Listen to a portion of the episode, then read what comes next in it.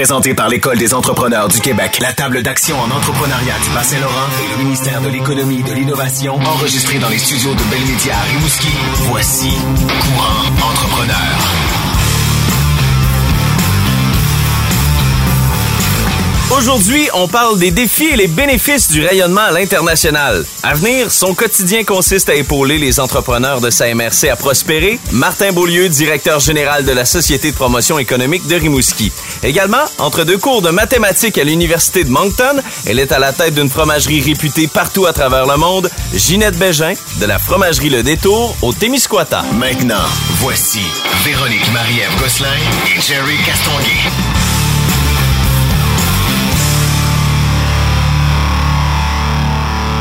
Véro, aujourd'hui, on est worldwide. Oh yeah! On parle d'exportation et quand on parle d'exportation, de succès euh, à l'international, si on veut, on parle d'à l'extérieur du Québec. Oui, la notion euh, étrangère, disons, Ouais. appelons ça de même, là, dès qu'on exporte, c'est on sort du Québec. Donc, Mhm. dès on va au Nouveau-Brunswick, on va en Ontario, on considère une- un entrepreneur qui exporte.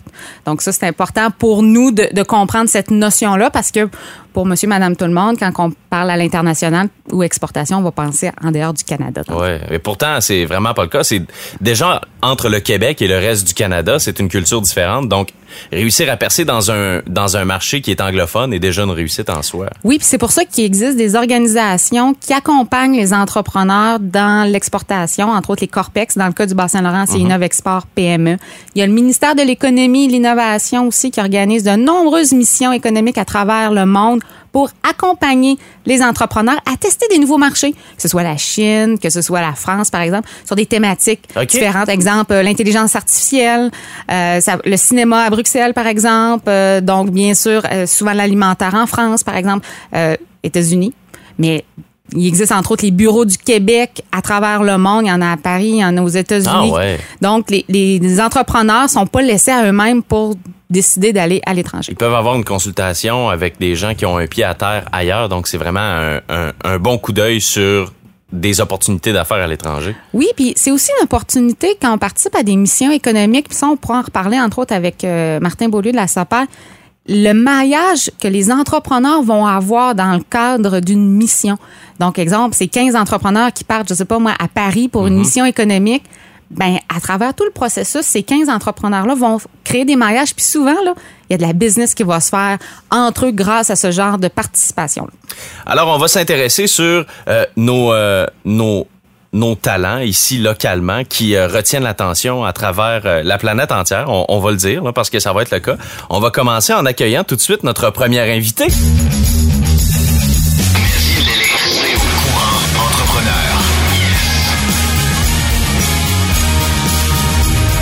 Le nombre de fois qu'on a parlé et qu'on va parler de la Société de promotion économique de Rimouski euh, ici à Courant Entrepreneur, euh, je pense qu'il faut avoir le premier intéressé avec nous.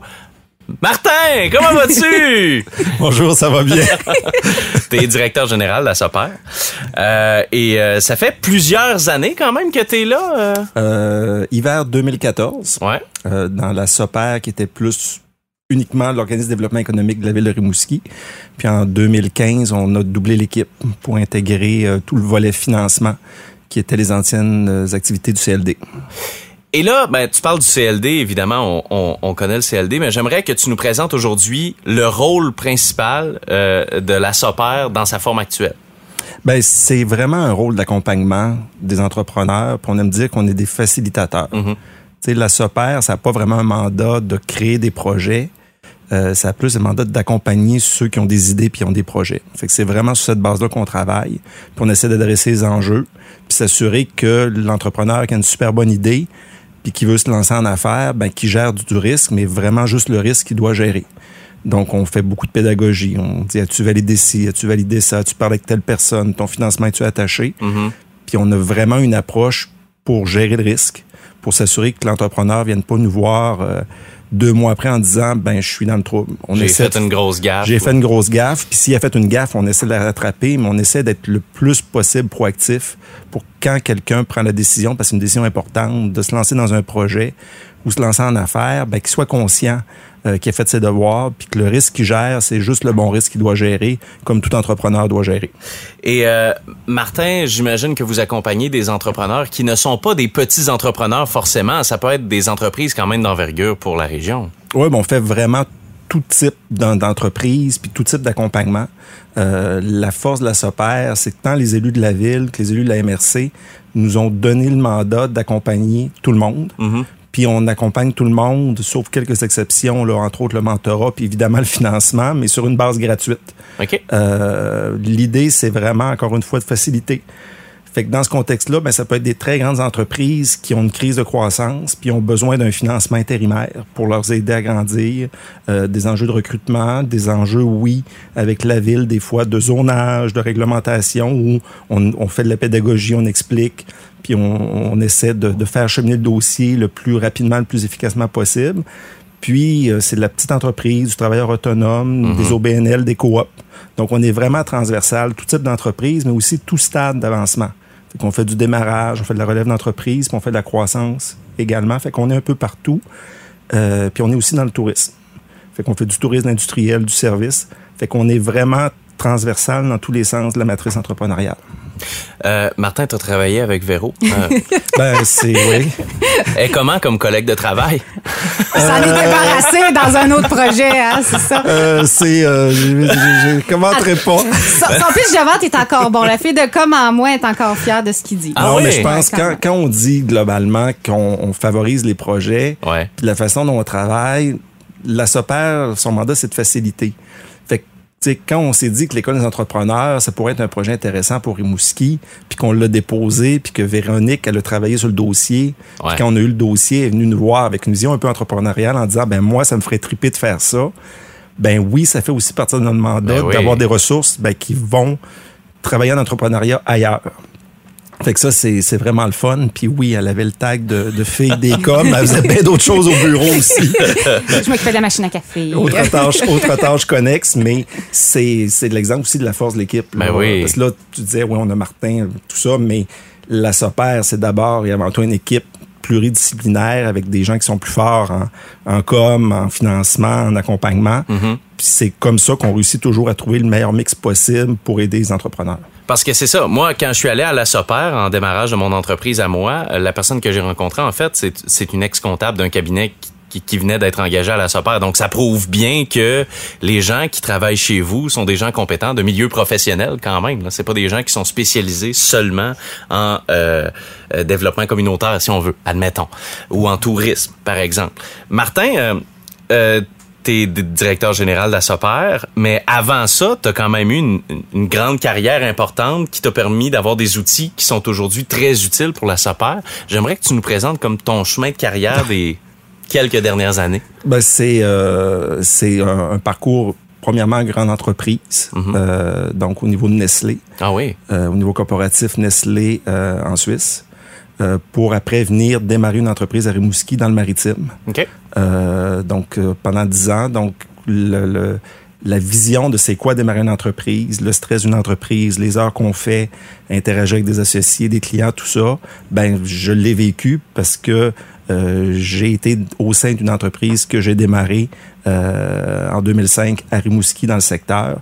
Puis une compagnie qui, euh, qui opère encore. Parce que là, quand tu dis ça, mon entreprise, puis là, les gens te regardent et disent Ah non, pas un autre qui a fait faillite puis qui a décidé après de, de devenir Ça conseiller. arrive, mais non, pas dans ce conseiller cas-ci. en, en- en développement économique. Donc, je tiens à vous rassurer, l'entreprise opère encore et elle va, elle va très bien. Euh, moi, pour l'avoir vécu de l'intérieur, ton arrivée a fait en sorte qu'on a fait de plus en plus de mandats à l'international, puis ça s'explique en grande partie par ton parcours professionnel. Ben, c'est un, un mélange de, de, de- oui, de mon expérience, mais aussi de situations où, euh, quand je suis arrivé, ben, l'ensemble des intervenants dans le maritime, il y avait atteint un beau niveau de maturité. Puis il y avait une volonté aussi au niveau de la ville. Quand je suis entré en fonction, c'était Éric Forêt qui était encore maire, de, de voir au-delà de, de ce qu'on faisait historiquement. Puis c'est là qu'on a commencé à dire, ben, on a une signature unique à Rimouski pour une ville de 50 000 habitants qui est de la reconnaissance qu'on a au niveau maritime. Euh, tout le monde connaît Rimouski. C'est vraiment surprenant qu'on soit aux États-Unis, en Amérique latine, en Europe. Tu dis Rimouski, ils disent, ben, économie bleue maritime.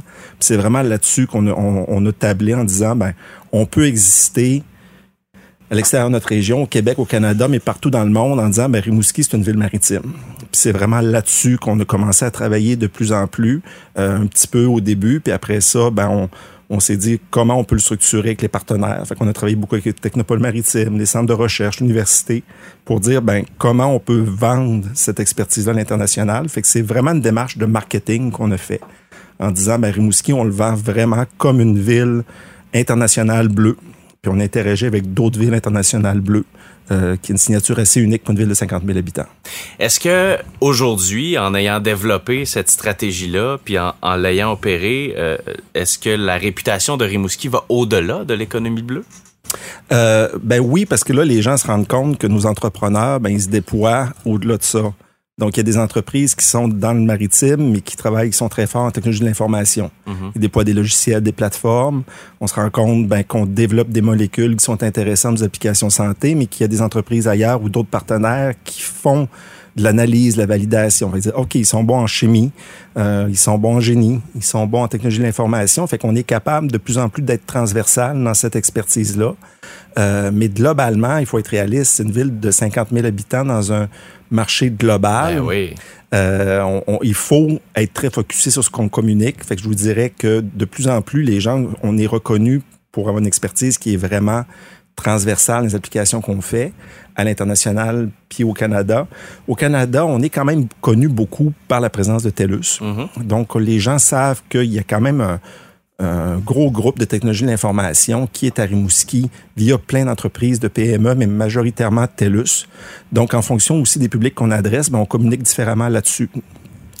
Et euh, les, les, années ont passé, euh, les gens sont venus te voir, tu as eu probablement des belles histoires à succès international. Est-ce qu'il y en a quelques-unes qui t'ont marqué? Ben c'est sûr que même avant que j'arrive, il y avait des belles histoires. là, mhm. euh, la, relation historique qu'il y a eu pendant plusieurs années entre Rimouski puis l'Argentine, ça a été assez exceptionnel.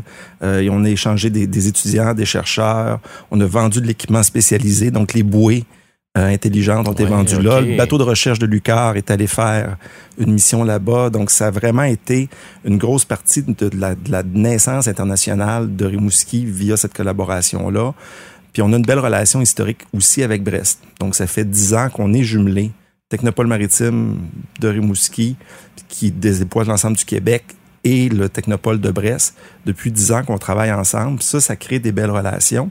Puis après ça, ben, ce qui est le fun, c'est que nous, on dégage une vision, on accompagne, on facilite, on fait des missions, on met des gens en contact, mais les plus beaux retours, c'est quand les entrepreneurs viennent nous voir et disent Ah, j'ai signé ce contrat-là avec cette entreprise-là, ou ils vont, faire mhm. un, vont faire un contrat, ou euh, euh, il y a un centre de recherche qui a un client à l'international qui donne un mandat.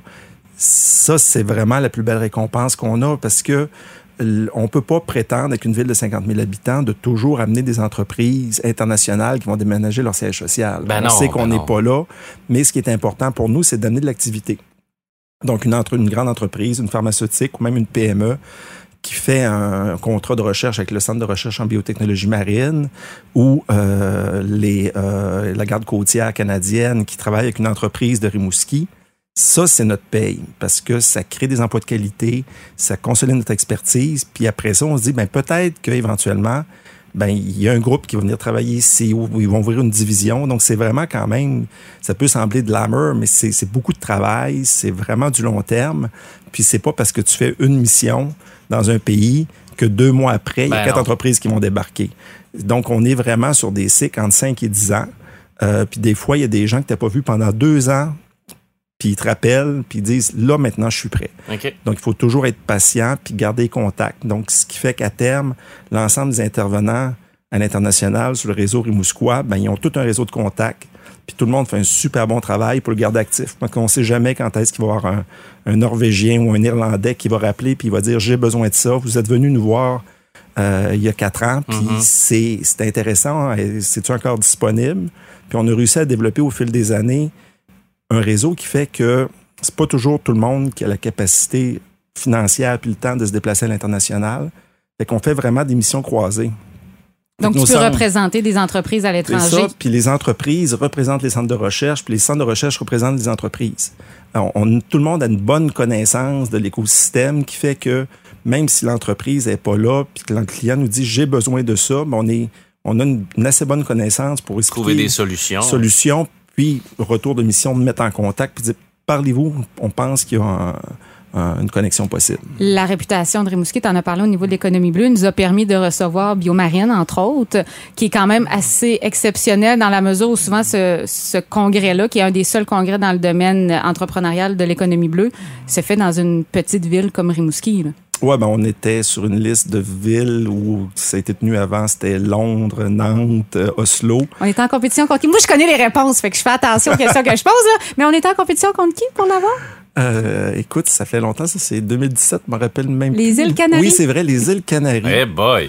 Ouais, C'est un choix, euh, les îles Canaries ou Rimouski. J'ai été obligé d'annuler mes vacances aux îles Canaries cette année-là. J'ai été, j'ai été barré, mais c'était, euh, puis pour nous c'était un jalon important parce qu'on on, on est très bon dans l'innovation, mais d'avoir une conférence d'affaires dans le secteur où c'était des PDG d'entreprise, Ben oui. des financiers qui venaient, ça l'envoyait un signal complètement différent à nos partenaires en disant Rimouski, au-delà d'être un lieu du savoir dans le maritime, c'est aussi un endroit qui a un très fort potentiel entrepreneurial. Donc ça, ça a été un, un jalon quoi, vraiment une important. quinzaine de délégations, une quinzaine de pays qui étaient qui ont représentés. été représentés à différents niveaux, là, soit au niveau des ministres, des chefs d'État, des ambassadeurs. Euh, donc ça, ça a vraiment été un, un, un- un coup d'envoi très fort sur notre stratégie entrepreneuriale en économie bleue à Ça a donné une belle visibilité nationale. On a fait LCN en direct, entre autres, avec Ouais. euh, le prince Albert de Monaco qui faisait des tatas Ben à la caméra en direct. C'est Wow. ça. Puis sur, sur d'autres plateformes aussi, là, le- un classique, là, on a fait le téléjournal. Fait qu'on fait Ben des oui. choses comme ça qui fait que ben on, on conforte notre branding, puis on, on donne une fenêtre intéressante aussi à nos partenaires. Une entreprise qui fait le choix de s'installer ou de rester à Rimouski, travailler dans le secteur, ben que nous, comme organisme de développement économique, on fasse l'effort d'aller chercher des événements comme ça qui confortent le choix de Rimouski. Ben, on valorise l'ensemble du secteur. L'entrepreneur, il se fait pas demander, coudon, qu'est-ce que tu fais à Rimouski? Ça n'a pas d'allure. Ouais, ouais, ouais. Il dit, ben non, ça fait du sens que tu à Rimouski. J'ai vu au téléjournal qui en parlait, ou j'ai vu à LCN qui en parlait. Fait que ça, ça change vraiment la dynamique aussi où les gens ils disent, ben non, Rimouski, c'est pas si exotique que ça. Puis on est aussi dans un secteur où on est très haute valeur ajoutée. Fait que le fait qu'on soit à Rimouski, Montréal, qu'on vend partout dans le monde, Ouais. on se rend compte que ça fait pas une si grosse différence que ça. On, évidemment, aujourd'hui, notre sujet principal, c'est le rayonnement à l'international. Mais comme tu es là, euh, Martin, j'ai j'ai le goût de te poser quelques questions parce que tu baignes là-dedans. Là.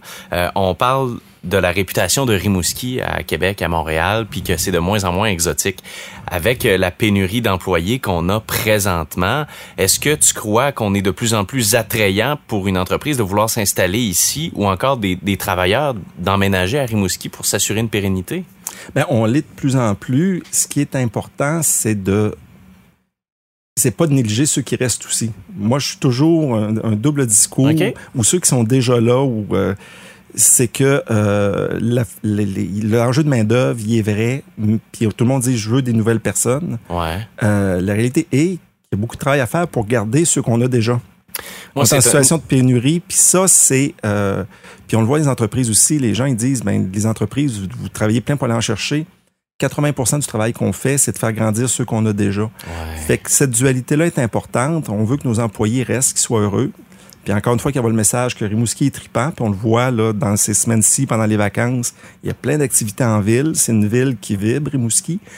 Mais on, on faut, oui, aller chercher de nouvelles personnes, bien les accueillir, mais s'assurer que les gens qui ont fait le choix depuis plusieurs années d'être des Rimouskois ou d'être dans la région de Rimouski euh, soient bien traités aussi. Là. Fait qu'il faut travailler vraiment sur les, les deux fronts. Puis on a travaillé très fort sur le changement d'image de Rimouski, comme quoi avant c'était une ville de service.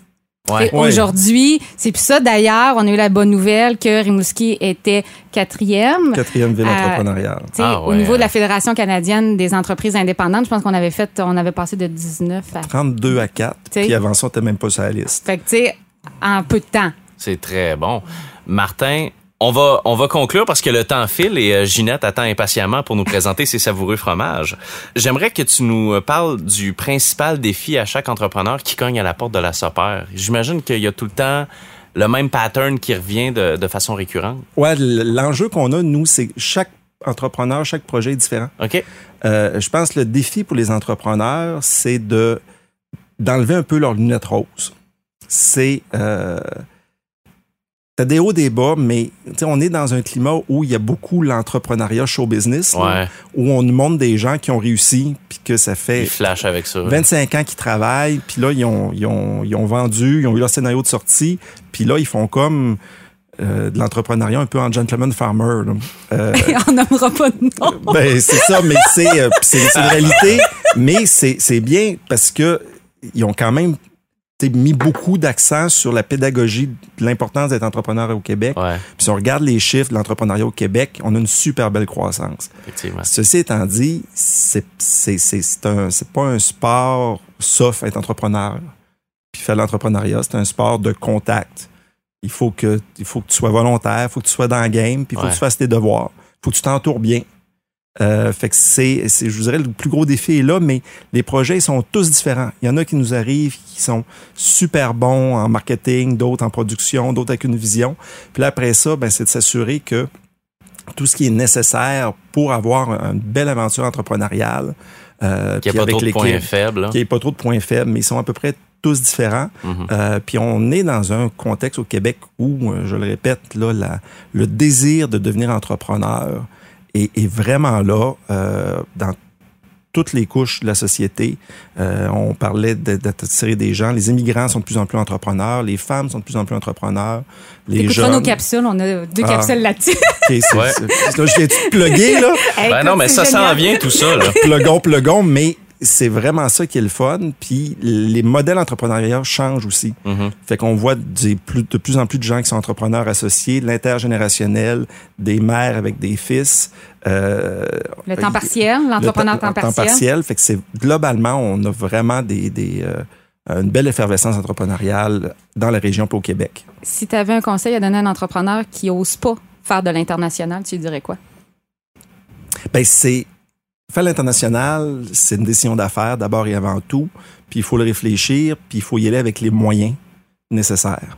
Euh, c'est pas vrai. Puis tous les marchés sont différents. C'est vrai que c'est pas vrai si tu fais une mission dans un pays que tu es en affaires à l'international. Mhm. Donc, il faut que tu le parles avec ton équipe. Puis il faut que ce soit une décision d'affaires de l'ensemble de l'entreprise de développer ce segment-là. Donc ça, c'est extrêmement important de, de ce C'est carrément une autre planifier. entreprise quasiment qu'on démarre. Là, dans, Ben oui. C'est pas les mêmes façons de faire, il y a des taux de change. Le euh, c'est une réglementaire vision, est là. différent, les partenaires sont différents, la culture est différente. Si tu fais des affaires à- en France, en Chine, aux États-Unis, la façon dont tu vas travailler avec le client, c'est complètement différent. Puis il y a un prix à payer pour l'apprendre. C'est sûr que nous, on peut accompagner. Il y a plein d'autres organismes qui accompagnent là-dedans aussi en disant, OK, cette culture-là est un peu différente ou euh, si on le connaît moins, mais telle entreprise a déjà été dans ce marché-là. Appelle le dirigeant de cette entreprise-là puis discute avec lui comment il a vécu son expérience. Euh, fait que c'est vraiment une décision d'affaires qui doit être réfléchie euh, parce que ça demande que l'ensemble de l'organisation embarque dans le dans l'aventure. Puis encore une fois, ben il faut s'assurer que la, la base d'affaires qui a fait le succès de l'entreprise au début, avant de vouloir exporter, soit maintenue. Là. Mhm. Donc il y a un branding qui est important. Demandez-vous quand vous voulez à l'international pourquoi je suis bon sur mon territoire? Ouais. Puis cette Est-ce qu'on est? Ouais. est-ce que cette valeur-là qui est perçue dans mon produit localement, est-ce que je peux la traduire dans une valeur qui va être perçue aussi à l'international? Ça, c'est vraiment important. Tu sais, euh, skidoo, euh, ça marche super bien ici, mais si tu veux développer en Afrique, Ça va être un peu plus dur. ça va être un peu plus difficile. Donc, c'est c'est un exemple extrême, mais il faut se poser la question, ma valeur ajoutée, mon produit, est-ce qu'il résonne dans un autre marché? J'imagine qu'il doit à côté d'une girafe. Je sais pas pourquoi Écoute, on est rendu là, hein. C'est Bombardier, euh, ils ont le couteau entre les dents. Martin Beaulieu, DG de la Soper, merci énormément d'avoir été avec nous. Merci beaucoup. Entrepreneur. Avant même d'ouvrir les micros et d'enregistrer, on était parti, parti sur une discussion. Ça faisait une demi-heure qu'on jasait. Alors, euh, je pense que la discussion va être intéressante. Bonjour, Ginette. Bonjour. Bienvenue à Courant Entrepreneur, Ginette. Ginette, t'arrives du Témiscouata. Ça fait plusieurs années que toi et ton mari, je crois, travaillez sur un produit qui se fait retenir à l'international. La fromagerie Le Détour, c'est quoi en quelques mots? Oh, c'est la passion d'un couple qui a mon mari avait des connaissances technologiques, désirait partir en entreprise. Mhm. Moi, j'étais une amoureuse du fromage euh, au départ. Et lorsqu'il a proposé vraiment de partir une fromagerie, j'ai dit, OK, j'embarque avec toi, puis je vais t'aider. Donc, c'est vraiment une passion, une passion euh, qui a convergé. Maintenant, euh, c'est un peu mélangé. C'est Mario qui fait la production. Ça- OK. J'ai l'habitude de dire, Mario fait le fromage, puis moi, je fais le chiolage. J'adore. C'est une- façon de, de donner les tâches. Là. Ouais. C'est c'est parfait. La définition de tâche est très claire. On y va avec les forces des éléments. Oui, exactement. Puis, tu sais, on disait, là, t'es professeur de mathématiques, donc, euh, tu sais, souvent, on, on est des CA, des comptables agréés. Ouais. Mais, tu sais, moi, ma mère étant euh, femme d'entrepreneur, elle disait que c'était une chialeuse attitrée. Fait que, Ah, ben, tu voilà, t'es Ouais. t'es une CA, toi aussi, évidemment. Voilà. Et puis quand le succès est arrivé, mais là, euh, quand je faisais des dégustations, là, je disais, ben, là, on sait pas lequel des deux qui fait le meilleur travail. OK? OK? Puis là, les gens avaient l'habitude de dire ça doit être un mélange des deux pour Ben, arriver à, Ben ce oui. niveau-là. Fait que c'est une belle complicité qui s'est développée. On en a euh, glissé un petit mot. Euh, T'es professeur à l'Université de Moncton au campus de Edmundston en mathématiques. Euh, donc, euh, ton horaire doit être assez chargé. Oh, je suis assez bien occupée, merci. Oui, oui, oui. Euh, je, j'aime beaucoup ça. Ma passion première, moi, euh, devenir un professeur, euh, bon, à l'université, c'est venu plus tard, mais je voulais faire une maîtresse d'école dès l'âge de 5 ans. Ah Donc, ouais, c'est une passion de longtemps. Et lorsque j'ai eu l'opportunité de pouvoir intégrer l'équipe de- d'Edmundston, euh, la fromagerie était démarrée. Et là, ça me permettait d'envisager très sérieusement cette euh, capacité d'intégrer une double fonction. Mais c'est sûr que je dors en moyenne euh, 3 à 5 heures par nuit. Et puis, euh, Ouais. T'es aussi ça maman, roule. vous avez des enfants? Oui. Donc, conciliation, travail, famille, université, quand même. T'as un bel agenda. Ah oui, tout à fait. Ah, tout à fait. Je suis impliquée socialement. Je participe à toutes sortes de CA qui accompagnent mes enfants, patinage artistique, hockey, etc. ou euh, quoi que ce soit. Euh, on essaie de donner un peu d'énergie à, à nos troupes et d'être euh, partie prenante de la communauté. Le développement de l'entreprise, la fromagerie Le Détour aussi, s'est fait quand tu étais enceinte, je pense? Euh, j'ai roulé le ciment, le caltar noir sur le ciment, j'étais enceinte. Mais là, on le disait pas à ce moment-là. Non, non. que- Ah, Ce qui reste, euh, ce qui est ici, reste ici. tout à fait. Ouais, ben c'est qu'on avait peur. Ben en fait, j'étais enceinte, j'ai perdu un bébé, puis j'ai retombé enceinte, donc j'ai roulé avec un bébé, mais le deuxième parce que le premier a parti, mais Ouais. dans on était dans cette prélude du financement. Tu peux être sûr qu'on le disait pas là. Ça fait beaucoup de choses à gérer. Je suis pas sûre temps, qu'il là. nous aurait financé, sachant que la madame était pour Ben, accoucher. c'est un enjeu aussi euh, que les femmes entrepreneurs vivent Ouais. de des fois cacher certaines choses. euh, Ben oui, parce que on veut pas le dire et puis euh, on, on a peur hein, de la réaction Ben de, oui. de l'autre côté. Et il faut dire aussi, c'est l'autre côté de la médaille. Moi, avec mes enfants, c'est mon gynécologue, j'étais vieille. C'est le gynécologue me gardait les cinq jours. C'était rendu avec la loi, l'obligation maximale cinq jours. Il me gardait les cinq jours parce qu'il savait que le sixième jour, j'étais au travail en Ah train de ouais, distribuer hein? du fromage puis le bébé sur le bras. Là. Donc, euh, c'est euh, une grosse job. Là.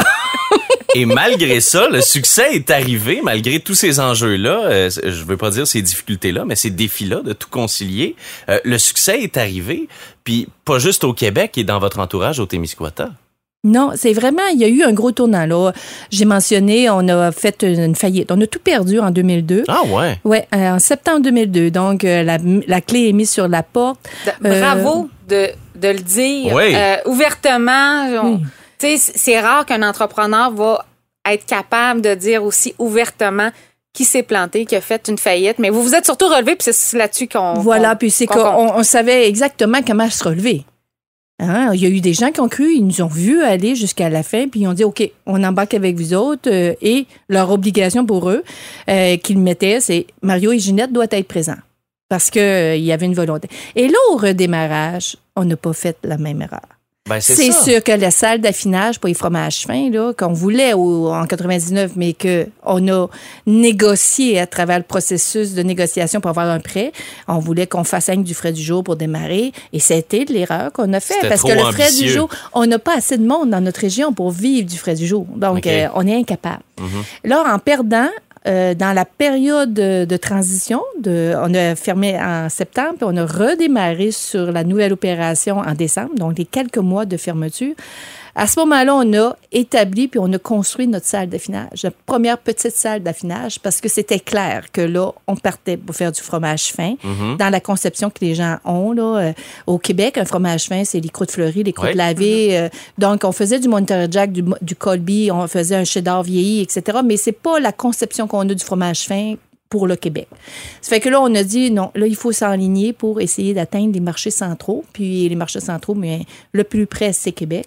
Et c'est sûr qu'on a eu là, avec ce redémarrage, le, le refinancement, on repart. En 2004 sort notre première, euh, premier fromage fin, c'est le clandestin. Un choix de nom encore que j'adore et qui a eu un impact au niveau de la commercialisation. Le Québécois souriait lorsqu'on nommait notre fromage. on allait chercher une corde sensible chez eux. Hein. Le clandestin, mais c'était hein, toute l'activité clandestine qu'il y Ben avait oui. dans notre région à l'époque. oui. On Et non, euh, le bar euh, de Matane. Moi, j'ai habité à Matane. Il y avait un bar de danseuses qui s'appelait le clandestin. Oui. Là, maintenant, il y a une chanson. J'ai tellement hâte de rencontrer, donc, parce que la, la chanson euh, dont le titre est le clandestin. Et là, on a commencé. Et on a eu la chance d'avoir M. Giroux. Ça, M. Giroux était, à l'époque, c'est plus maintenant, mais il était propriétaire d'une boutique euh, de fromage à Québec. Il y avait deux points de vente. Et M. Giroux a accepté de nous accueillir. Québec, j'avais monté à plusieurs reprises. Montréal, on est trop loin. Ils sont très sollicités, Montréal, etc. Mhm. Là, M. Giroux, il goûte. Puis il dit non. Il dit, vous faites du bon fromage. Fait qu'il dit, il faut vous donner une chance. Fait que là, on a commencé avec notre première palette avec M. Giroux. Puis, euh, on a suivi son guide un peu. Il a dit, garde, il faut que tu t'attendes. Il dit, ça prend un an ici. Là, il faudra que tu incubes un an avec moi. Et là, il nous a donné une chance pour séduler des productions parce que c'est moi qui les montais. Là, j'étais avec mon deuxième bébé, Go, parce que j'ai tombé enceinte parce qu'on a arrêté. Donc, ça, c'est la, la phase heureuse de notre faillite. C'est que le trois mois arrêté, j'ai tombé enceinte de mon deuxième enfant. Bon. Vous avez été productif. Tout à fait. Et lui, il nous disait toujours, il dit, ici, Ginette, on est en train de te mettre au monde à Québec. Mais il dit, Montréal, il dit, c'est là que ça se passe. Ouais. Mais il dit, tu vois, même que tu arrives à Montréal. C'est pas plus intelligent ou moins intelligent ou meilleur dans le fromage, mais la moitié de la province, c'est à Montréal. là. Ben oui, Ben oui, ben hein? c'est deux Il millions en mange et en tabarouette du fromage Ben, par je jour. veux là. pas. Puis, tu sais, ils ils ont une culture, il y a des Français sur place, etc. Et c'est ce qui est arrivé à un moment donné. Et là, c'est les prix. C'est là l'importance des prix à l'international. Euh, c'est vraiment, euh, de ce côté-là, on, a- on, a- on est trop loin, on n'est pas politisé, on est des, euh, deux, euh, comment je dirais, euh, hurluberlus de la Deux transformation. hein. Ouais. On, on, on paye nos cotisations. À l'époque, il y avait des cotisations. On les payait, mais on n'allait jamais à rien. Mhm. C'est 10 heures de route. Hein. C'est 5 heures y aller, 5 heures revenir. Oui. T'as deux enfants euh, aux couches, puis t'as hein, les Une emplois. entreprise à virer, ouais, c'est ça? Fait que tu vas pas. Ben non. Donc, euh, on est hors piste un peu sur le marché québécois. On n'a jamais, on gagnait rien au, au Caseus, euh, parce que, si je suis honnête, c'est un très, très beau concours, mais il y a quand même une dimension politique. à Ben oui, c'est euh, sûr. Ce qui fait qu'à un moment donné, on s'est essayé, puis on a placé le fromage. En 2007, on a placé nos trois fromages en compétition à l'American Cheese, qui se déroulait, parce que ça, ça bouge aux États-Unis. Et euh, cette année-là, ça avait lieu au Vermont. Donc, c'était pas trop loin. Ouais. On y avait été. On a même eu le clin d'œil du MAPAC pour nous emmener. Wow. Ah Hein? oui, parce qu'on n'avait pas assez d'argent pour tout se payer ce voyage-là. Ils nous ont récupéré. J'ai monté à Québec. De là, ils m'embarquaient. Ah, ouais. Oui, oui. Pour Oui, l'aide gouvernementale pour Hey. l'exportation est souvent là, que ce soit le ministère de l'Économie, le MAPAC. là. Puis ils aiment, fou, là. ils voulaient vraiment qu'on on aille présenter nos produits. Parce que on est, nous, vous aviez parlé d'exportation, mais il reste que nous, on est qualifiés à l'international. Pour exporter de notre fromage à l'extérieur du Québec, il faut qu'absolument tu aies l'accréditation du gouvernement fédéral. Tu ne peux pas, si tu es une entreprise québécoise euh, avec le permis québécois de fabrication de fromage, tu ne peux pas vendre ton fromage au Nouveau-Brunswick ni en, en Ontario. Ah, ouais. C'est vraiment Québec. Pour pouvoir atteindre le marché canadien, il faut que tu sois euh, sous agré- euh, agrément fédéral. En établissant notre fromagerie, dès le départ à la construction, on avait établi toutes les normes de construction selon le fédéral. On est à 50 km des États-Unis. Mhm. On ne peut pas ignorer qu'un jour, on, on va être tenté. la, fron- la frontière, bien sûr. On commence à zéro. On va les, no- les normes sont plus élevées, exigeantes, etc. Ce qui fait en sorte que en- en- on pouvait se rendre à l'international du côté des États-Unis, c'est les mêmes règles. Si tu peux aller euh, aux États-Unis, tu peux aller au Canada, etc., c'est les mêmes règles. C'est OK. le gouvernement canadien. Ce qui fait qu'on va là, et puis là, on se fait déculotter. Moi, j'ai su ça six mois après. On- pour la première année, à cette année-là, ils avaient mis une catégorie de fromage dans laquelle on pouvait inscrire le clandestin. C'était des pâtes molles croûte lavée. Et on s'en va inscrire ça, nos trois produits, on gagne trois prix pour chacun des produits. Parce que là-bas, c'est pas comme ici. Ici, il y a premier, deuxième, troisième, puis c'est fini. Là-bas, c'est tu as une performance au niveau de ton fromage, tu gagnes un prix. Donc, si tu as euh, 95% et plus, ben, tu as automatiquement, supposons, une première. Tu peux avoir plus d'une personne première place, plus d'une personne deuxième place. C'est sur la performance de ton fromage et non pas sur la comparaison avec ton voisin. voisin. OK. OK? Donc, ça fait différent comme compétition. Clandestin remporte la première place, se démarque, mais nous, on n'est pas au courant. Et là, il s'est passé quelque chose que nous, on a su six mois après.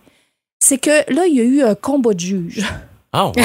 ouais, non, ça brasse. Oui, parce que dans des compétitions, euh, parce que là, c'est quoi? C'était 1000 fromages sûrement qui étaient, là. Ça tourne autour de ça, là. 1000, 1500 fromages qui Bravo, premièrement, là. Je veux juste dire bravo parce que c'est 1000 fromages quand même. Mais là, qu'est-ce qui s'est passé avec les juges? C'est que le les juges, au niveau de la qualité, l'organoleptique, c'est le premier tri. Les juges y vont avec leur papier. Ouais. Ils savent pas c'est quoi qu'ils jugent. C'est tout numéroté. C'est très Mhm. contrôlé aux États-Unis.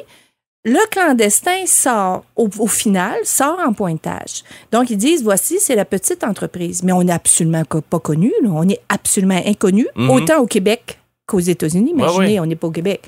Donc, il y a un juge américain, le chef des juges, qui dit, on ne peut pas donner la première place à une petite fromagerie parce qu'il y a une dimension commerciale, puis il y a une Ah. dimension économique liée à des concours.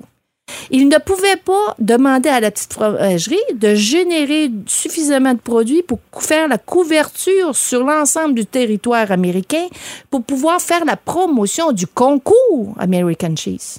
Ah, ouais, OK. Là, c'est vraiment Là, politique, là. Oui, donc on n'est pas porteur d'un bénéfice à retirer. Pas une assez belle fenêtre pour eux. Puis là, il y a un juge qui s'est opposé et qui a dit non, ici, on juge la qualité des fromages et on n'a pas à considérer l'aspect commercial du fromage. Ah, lui, je l'aime, ce juge-là. Oui. Voilà. Et là, il y a eu un débat. Il y a eu les clans. Les juges se sont positionnés par rapport à partir des deux débats et ils ont passé au vote et c'est la qualité du produit qui, leur a, qui a gagné.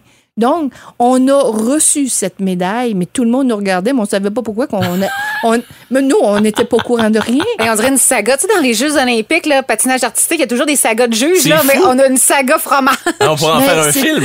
Voilà, parce que là, c'était la première année qu'ils mettaient des croûtes lavées, pâtes molles. C'était une catégorie très prisée. Et là, ils sortaient des pistes, puis ils voulaient l'utiliser comme élément de promotion du, co- de la compétition. Et là, Ça a été le début, en fait, d'une grande série Oui. de prix de distinction à, à travers le monde, là, dans le fond. Oui. Là. Et ces prix-là ont fait en sorte qu'on a pris de la crédibilité auprès des distributeurs. Mais le prix qui nous a vraiment plus lancé, c'est en 2009, donc deux ans plus tard. Et c'est la compétition, à l'époque, elle n'existe plus, mais c'est la, euh, la compétition canadienne des fromages de lait de vache, uniquement de lait de vache. OK. On participe, on s'inscrit. J'oublie qu'on est inscrit à ça. parce que ça a un On t'en veut temps. pas, hein? Puis là, c'est en février que parce que ils vont déguster à un autre moment que le dévoilement. Donc en février, ça s'en vient. Donc là, on a reçu un, un courriel disant "Oh, n'oubliez pas de faire les expéditions des fromages." Oh, boy. pareil. On en a tu. Il m'en restait une meule, une seule, Oh.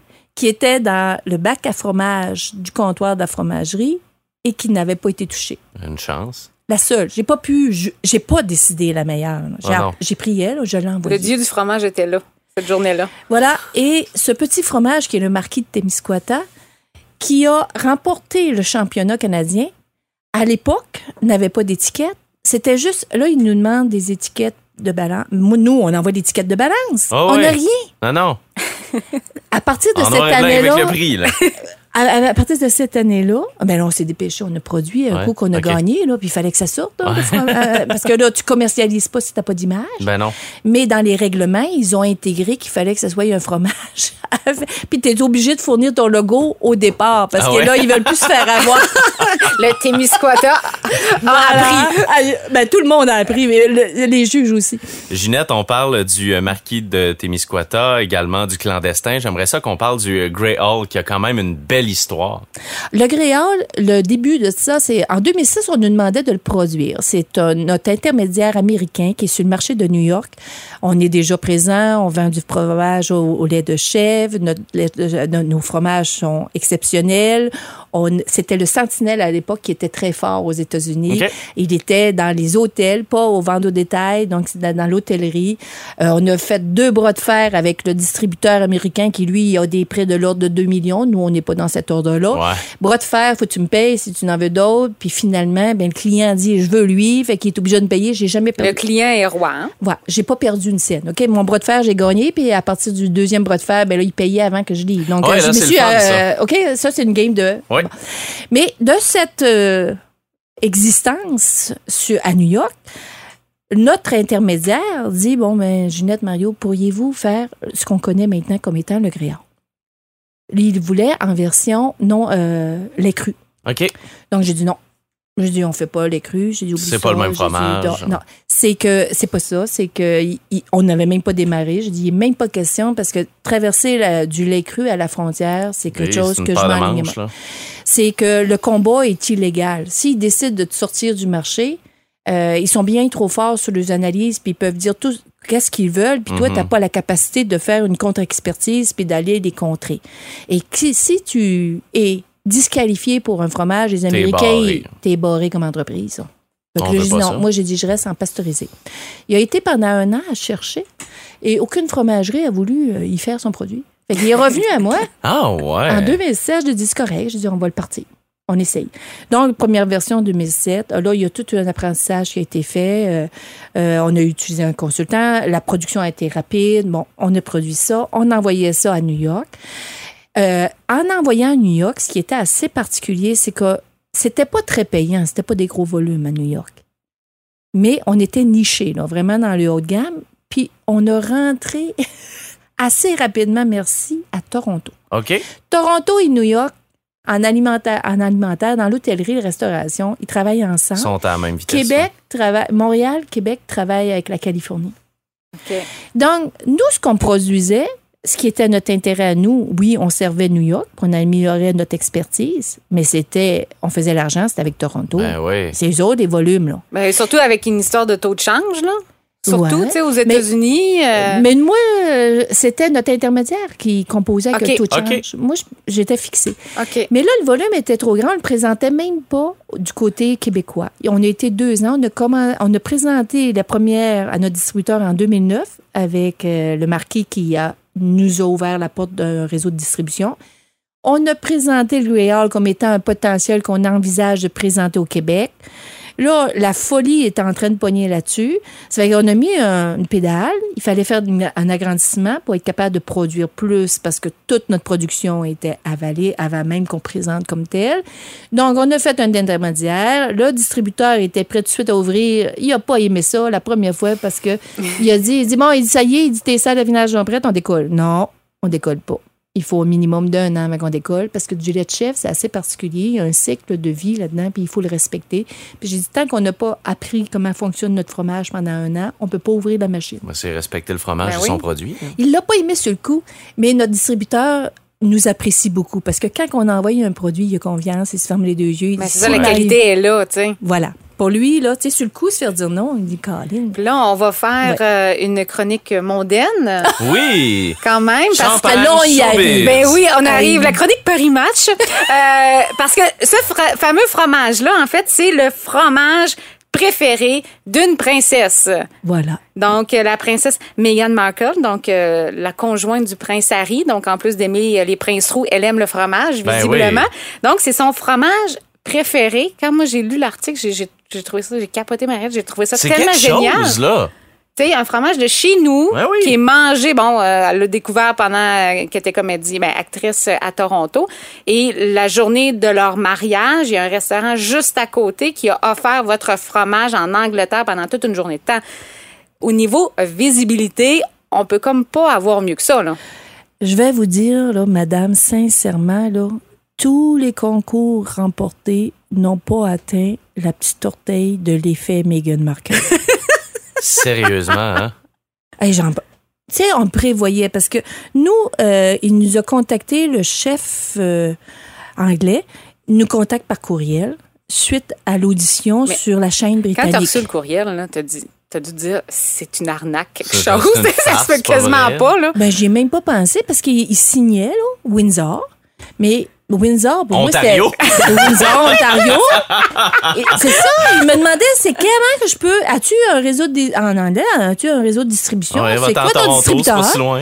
Fait que là, j'y écris mon distributeur est à Montréal, il fonctionne avec tel, et puis euh, bon, j'envoie les coordonnées, puis à- de là, d'où il est, mon distributeur de Débrouille-toi. Montréal, il va y dire, puis euh, bon. Là, il me répond, il dit non, non, Windsor in England. Oh là là, boy! que c'est ça? Mais là, j'ai dit, mais ça, tu peux pas. Là, on échange deux, trois fois. Il dit, on l'a entendu. Il dit, avant d'aller plus loin, il dit, je veux savoir s'il est bon. Il dit, c'est la princesse dit qu'il est bon, mais moi, il dit, j'y ai jamais goûté. Donc, là, il a fallu mettre en œuvre comment est-ce qu'on peut y faire goûter le fromage. Et c'est là que là, il y a eu des complicités euh, de gens qui ont embarqué dans, dans cette.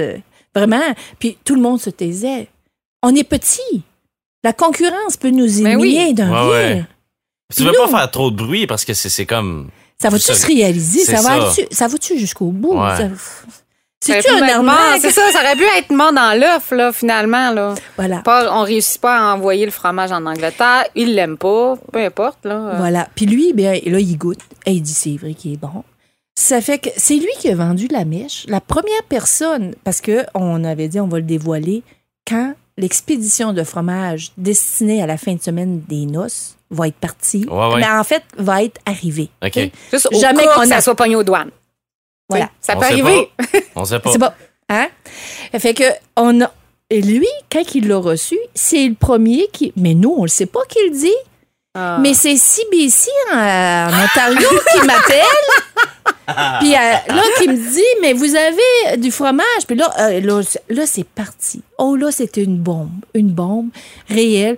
Je vais vous dire que l'été passé, là, il y a eu peut-être quelques clients qui ont trouvé qu'on était euh, assez... euh, peut-être pas aussi accueillants qu'ils auraient... eh, Mais on Un était peu dépassé brûlés. par les événements. ouais. Ah, définitivement, là, définitivement dépassé. Mais là, c'est quoi la là, quantité que, qui commande pour un mariage royal comme ça?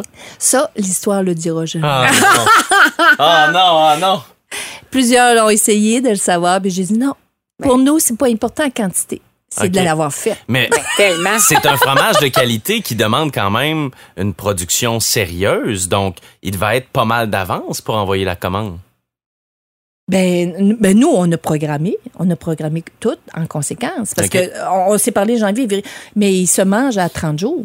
Il est intéressant à 30 jours. Donc, c'est une programmation qui rentrait dans l'espace, qui nous, l'horizon qu'on avait. là. Oui, on le faisait. Et puis, on le fait exprès, puis timé, puis c'était à quel âge qu'on voulait l'avoir rendu là-bas, Wow. puis c'est tout. Là. Il a été hot, synchronisé. Puis là, on avait toute cette complicité de l'équipe, là, notre équipe de la fromagerie des Tours, là, Ben tous là, les employés. Tellement. Puis tout le monde se taisait parce que tout le monde voulait que ça se complète avec euh, un, un heureux dénouement, puis que ça marche. Puis là, on disait, il faut pas en parler parce qu'il y en a des gros de ce monde qui en ont rien à foutre Ben de ouais. l'existence de fromagerie des tours. Mais là, Wow. c'est Et, ça- et là, c'est l'effet, l'effet domino a été énorme. Lui, nous a mentionné, nous a envoyé un courriel a posteriori. euh, lui, a été interviewé, euh, puis il a été interviewé, entre autres, sur le fromage, mais sur différents produits, parce que euh, la princesse, que je ne connais pas, mais la princesse, semble-t-il, en tout cas, c'est ce que j'ai lu, a un palais. Elle a un palais, parce que il y a des papilles gustatives, il y a des gens qui s'est plus développé que d'autres. Ouais. C'est comme ça, c'est biologique. Oui, oui. Puis bon. Et elle, il semblerait qu'elle a un palais très développé. Donc, quand elle dit qu'elle aime un produit, elle a cette capacité d'aller chercher des éléments, euh, des, des, Des arômes, nuances. des nuances que peut-être bien des, des Ah, gens ouais. ne Le peuvent commun pas. des mortels n'a pas nécessairement ça. Ça fait que lui, il avait été chercher le fromage, mais d'autres produits qu'elle a mentionnés dans la chronique. Et là, c'était l'Espagne, c'était à différents endroits dans le monde qui l'ont appelé puis qui ont diffusé la, le profil gastronomique un peu, puis le Grey s'est fait diffuser par fou. ce profil-là à travers différents pays euh, Wow. dans La- la gastronomie. La famille royale et la jante dame qu'on a dans nos poches à tous les jours a goûté au fromage de la fromagerie Le Détour. N'est-ce pas exceptionnel, pareil? Hey, ça, vient, ça vient de chez nous. C'est chez nous. Eh, merci, euh, Ginette, Ginette. euh, avant euh, que tu nous quittes, moi j'ai une question. oui. Si tu avais un conseil à donner à des jeunes entrepreneurs, ça serait quoi? Je pense que tu en as plusieurs conseils que tu pourrais donner avec toute ta belle histoire. euh. Oh, c'est sûr qu'il faut que tu sois un passionné. Hein? Il faut que tu faut que aimes travailler. Mais ça, il y a beaucoup de monde qui sont, trava sont travaillants. Euh, il y a un élément de chance qui peut t'échapper. Mais si tu... Moi, en tout cas, c'est ce qui nous est arrivé. Le succès, les gens qui nous connaissaient puis qui rentraient dans la fromagerie, ils disaient Hey, bravo, Ginette. Il disait, on n'était même pas dans on l'entendait, mais il disait aux employés Vous direz bravo à Ginette puis Mario. Ils ont travaillé pour ça. Ils ont travaillé fort. Mais il y a eu un élément de chance, c'est sûr. Et c'est de pas désespérer parce qu'à un moment donné, hey, on a fait une faillite, on a eu de la misère. Ben oui. Puis les gens qui nous connaissent, ils disent ils l'ont pas eu facile. là. Mhm. Ils sont encore plus contents. Il y a une complicité qui se fait. Ben oui. Donc, c'est de trouver à un moment donné à être. euh, nous, on était chanceux, on a eu un mentor. On est en train de démarrer euh, une jeune entreprise, là, présentement, un jeune couple. Et on espère de pouvoir jouer ce rôle, de les encadrer, de les guider, de leur donner une soupape qu'à un moment donné, on en a besoin. Mais c'est sûr que l'échec d'une entreprise, il ne faut pas le prendre personnel. On avait toutes les qualités pour réussir. À un moment donné, des fois, c'est juste un coup de dé qui fait que, excusez le mot anglais, mais le timing n'est pas bon. Mais parfois, le timing est bon. Puis là, je dis, regarde, quand c'était le temps de l'avoir dû, il n'y a personne qui m'a envoyé. Ben, quand c'est le temps de l'avoir eu un coup de pouce comme ça, ben, je l'ai peut-être mérité, puis j'en suis contente. Mais j'ai à livrer une qualité. Et c'est sur cette qualité et cette conscience que tu as comme petit artisan qu'un jour ou l'autre, il y a quelque chose qui va t'arriver. C'est pas parce qu'on a produit, c'est pas parce qu'on a déplacé, on n'a jamais voulu faire euh, mourir une autre entreprise, rien de ça. C'est juste le dépassement de soi vers la qualité, puis qu'à un moment donné, il y a quelqu'un à quelque part qui va te donner le coup de pouce, puis il faut pas que tu te décourages. Hey, wow, merci. Ginette Bégin de la fromagerie Le Détour au Témiscouaton. On va aller te voir, là, euh, dès sûr. qu'on peut. Yes. Dès qu'on finit, en fait. Ouais, ouais. On y va direct. Hey, merci, Merci, beaucoup. Ginette. Merci à vous. Je suis encore sur un nuage de Ginette qui, qui nous a quittés en laissant derrière elle un plateau Quelle de fromage. femme. Alors j'ai hâte de terminer ça pour qu'on puisse déguster. Euh, Mais on va terminer en bonne et due forme cet épisode de Courant Entrepreneur avec Véro Bouquin. Les suggestions de livres Oui. euh, en, en lien avec notre thématique. Donc, deux livres euh, que je vous présente. Mhm. Euh, le premier, Bernard Lemaire, Ma vie en cascade. On connaît l'entreprise Cascade. Ben oui, Kingsley Falls ben, qui Du papier, papier de toilette. beaucoup dans sa ville aussi pour euh, y faire installer des familles? Ben oui, c'est une grosse entreprise euh, qui a des ramifications un peu partout au Québec, Ouais. mais aussi à l'international. Et euh, dans le livre de Bernard qui a été écrit par euh, Christian Bellavance, il parle un peu comme Ginette, c'est-à-dire en grande transparence euh, sur sa vie d'entrepreneur, ses bons coups, mais aussi ses moins bons coups, ses relations familiales aussi. Donc, il y a vraiment une belle euh, candeur. Donc, euh, Ber- euh, Bernard Lemaire, Ma vie en cascade de Christian Bellavance. Également un autre livre qui nous provient d'un journaliste qui est tout frais sorti de la presse. Écoute, je pense qu'il sent encore l'encre. On connaît Jean-François Lépine, le journaliste de Radio-Canada qui a été très longtemps en Chine. Ouais. Donc, en collaboration avec euh, Sylvain Gauthier, il a sorti le livre Les affaires en Chine, 10 leçons qu'ont apprises les entrepreneurs canadiens. J'imagine qu'on en a appris beaucoup parce que c'est pas la même culture, hein? C'est pas la même culture, c'est Ouais. pas la même langue, c'est pas les mêmes règles. On a beaucoup de produits euh, chinois chez nous, au. Québec, au Canada. peut-être un peu moins de produits canadiens en Chine. Ouais. Par contre, je peux vous confirmer que les Chinois aiment beaucoup euh, le Québec. Il y a de nombreuses villes du Québec, dont la ville de Rimouski, qui a des partenariats avec euh, des villes euh, en Chine. Donc, Rimouski, c'est la ville de Nantong. Euh, T'as vu, j'ai un bel accent chinois quand même. Nantong je- en Chine. Je me croyais en Chine. Voilà. Donc, ma suggestion de livre, Les Ouais. affaires en Chine, 10 leçons qu'ont apprises des entrepreneurs canadiens de Sylvain Gauthier et. Jean-François Lépine. C'est vraiment intéressant parce que les relations d'affaires entre le Canada et la Chine en ce moment sont tendues, puis peut-être que ça va nous apprendre aussi quelques nuances au travers de ça. Pour- et qui de mieux que Jean-François Ben Lépine, oui. qui a été vraiment un journaliste, une sommité en journaliste et qui connaît la Chine au bout de ses doigts. Merci Véro. Merci, Jay. À la prochaine fois. Voilà. Courant entrepreneur.